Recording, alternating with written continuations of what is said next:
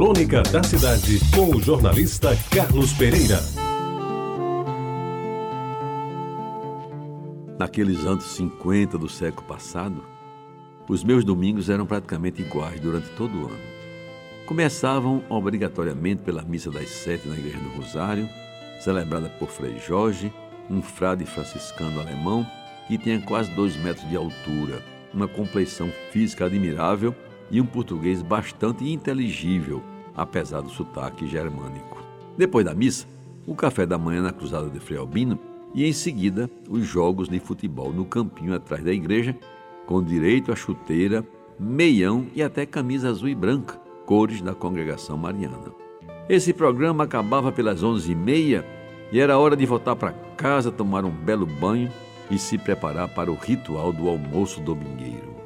Eu, que já me defini como enxerido, normalmente me convidava para almoçar na casa de uma das minhas irmãs casadas, que moravam perto de nós, todas em Jaguaribe, é claro.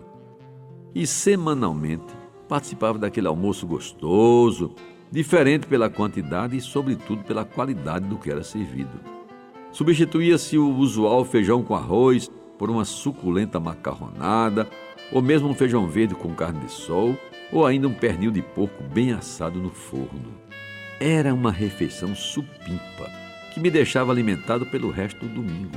Algumas vezes a ponto de dispensar até o pão com manteiga e café com leite da noite.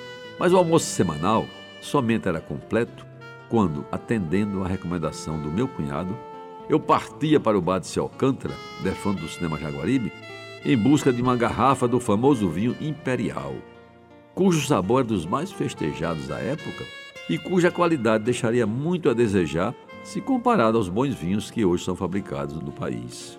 Comprado o vinho, havia que abri-lo, e isso importava num trabalho especial, considerando a inexistência de um providencial saca-rolhas. Uma toalha era colocada na parede e, num ritmo bem cadenciado, o fundo da garrafa era batido contra a toalha, de forma tal que aos poucos a rolha ia saindo da boca da garrafa. A distribuição e o consumo do velho imperial tinham regras cumpridas à risca. O dono da casa tomava o vinho puro. As mulheres misturavam com água e açúcar, transformando em sangria. E eu, adolescente, tinha direito a meio copo com uma pedra de gelo para torná-lo mais fraco. Meus amigos, naquele tempo, o velho vinho imperial era para mim o néctar dos deuses, e talvez ali tenha começado o meu interesse por bons vinhos. Confesso que não tenho notícia se ele ainda existe, mas rendo-lhe a minha mais escolhida homenagem pelos momentos de alegria e prazer que ele me proporcionou, sem dor de cabeça, sem ressaca e sem pagar a conta.